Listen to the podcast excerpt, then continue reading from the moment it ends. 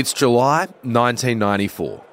The Dutch national team have just been knocked out of the FIFA World Cup in the USA.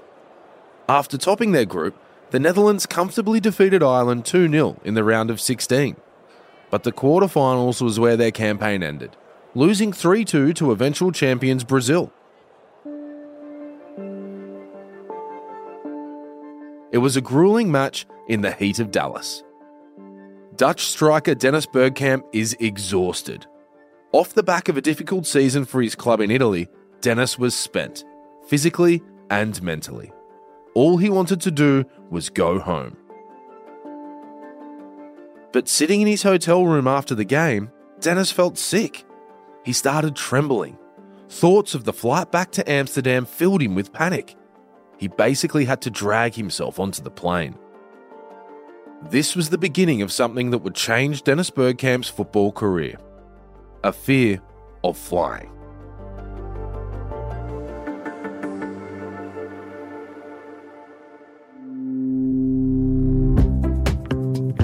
Hey, welcome to the pool room, where we celebrate the winners, losers, and the weird stuff between. I'm Tony Armstrong.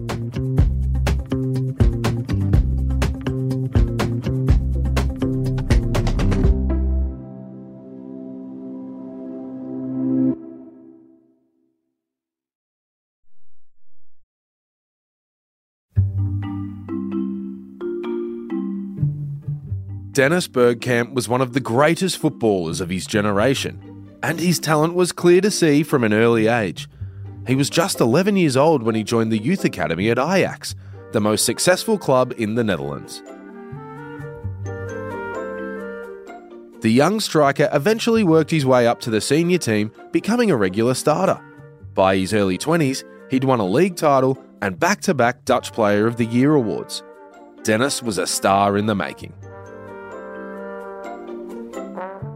In 1993, he moved to Italy, signing with Inter Milan for £7 million, an absolute steal by today's standards. It was especially good business, given the 90s were very lean years for Inter, but they'd managed to lure one of the most exciting talents in world football. Dennis Bergkamp could have easily gone to Juventus or Barcelona, where trophies were almost guaranteed, but Inter Milan's style of play and club culture won him over.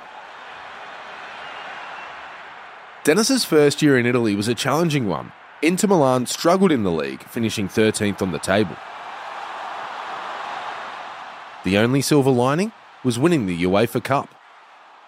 Then came USA 94. Dennis was already a key player for the Dutch national team, but not even his brilliance could overcome a classy Brazilian side. He helped his team fight back from 2 0 down, drawing level but a cracking free kick sealed the win for Brazil and booked the Netherlands on the next flight home. And that's when aviophobia, a fear of flying, began to emerge for Dennis Bergkamp.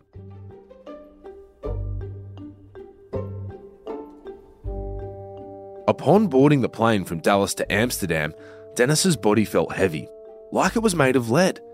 It was only when the plane had taken off and climbed above the clouds that the feeling began to subside.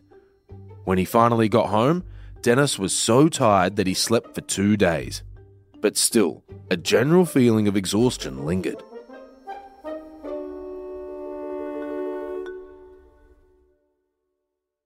Pre-season training was due to commence in just 10 days, and Dennis asked Inter Milan if he could take some extended leave. But his manager wasn't having it. Dennis pleaded, but no exceptions would be made. After a medical checkup, Dennis was cleared for training, and as the new season got underway, he was soon required to fly for matches around Italy, often in small propeller planes. As Dennis recalled, this was not an enjoyable experience. They were those nasty little planes that stay in the clouds and shake all the time. When you looked out, all you could see was white or grey. Dennis began to loathe away matches. He'd be looking up at the sky during games, dreading the flight home. It was impacting his football. He had to do something. Dennis flew a few more times until he just couldn't take it anymore. I saw that bone shaker with its propellers standing on the runway, and I broke out in a cold sweat. Dennis decided that he'd never fly again. For him, it was the right thing to do. He felt a weight lifted off his shoulders. His anxiety subsided and his football improved. And most people were understanding. But Dennis's choice to remain grounded wasn't without its challenges.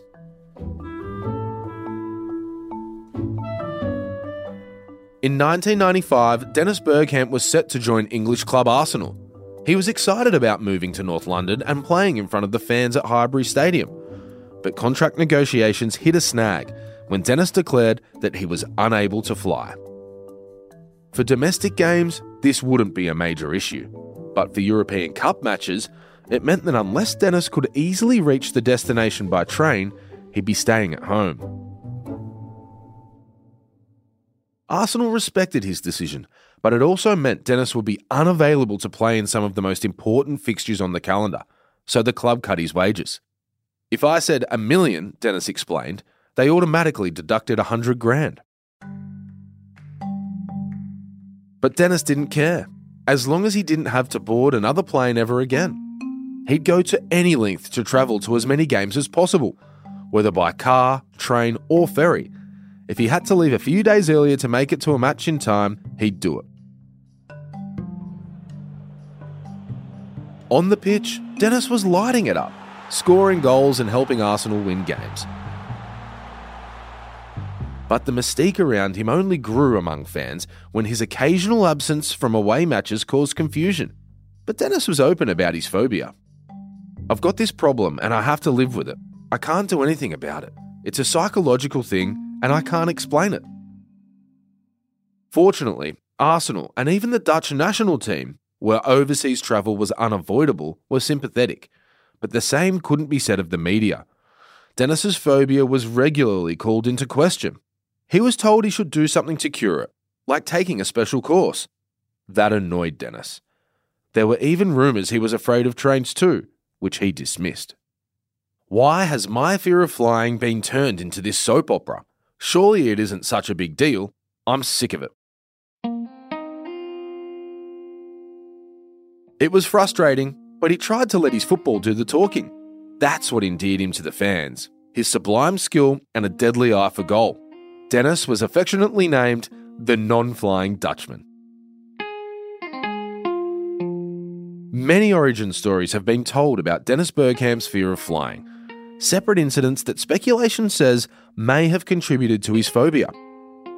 Engines briefly cutting out mid flight, a bomb threat on board, and a tragic 1989 plane crash where 15 Dutch footballers were among those who died.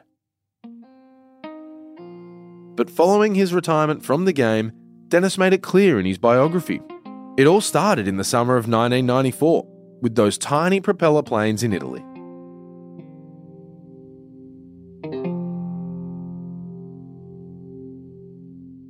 When asked about how his aviophobia impacted his ability to play, Dennis responded, When I stopped flying, it freed me. Dennis Bergkamp finished his career as an Arsenal legend after more than a decade with the club, a rarity in modern football.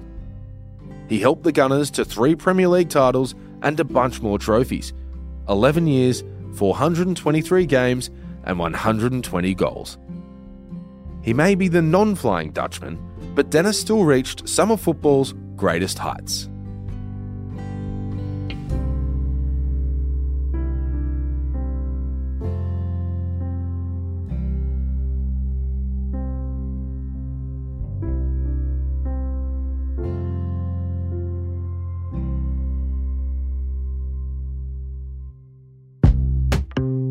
Thanks for hanging out in the pool room. This has been an iHeart production. We're going to take a break for a few weeks, then I'll be back with more cracking stories. I'm Tony Armstrong, and I'll speak to you soon.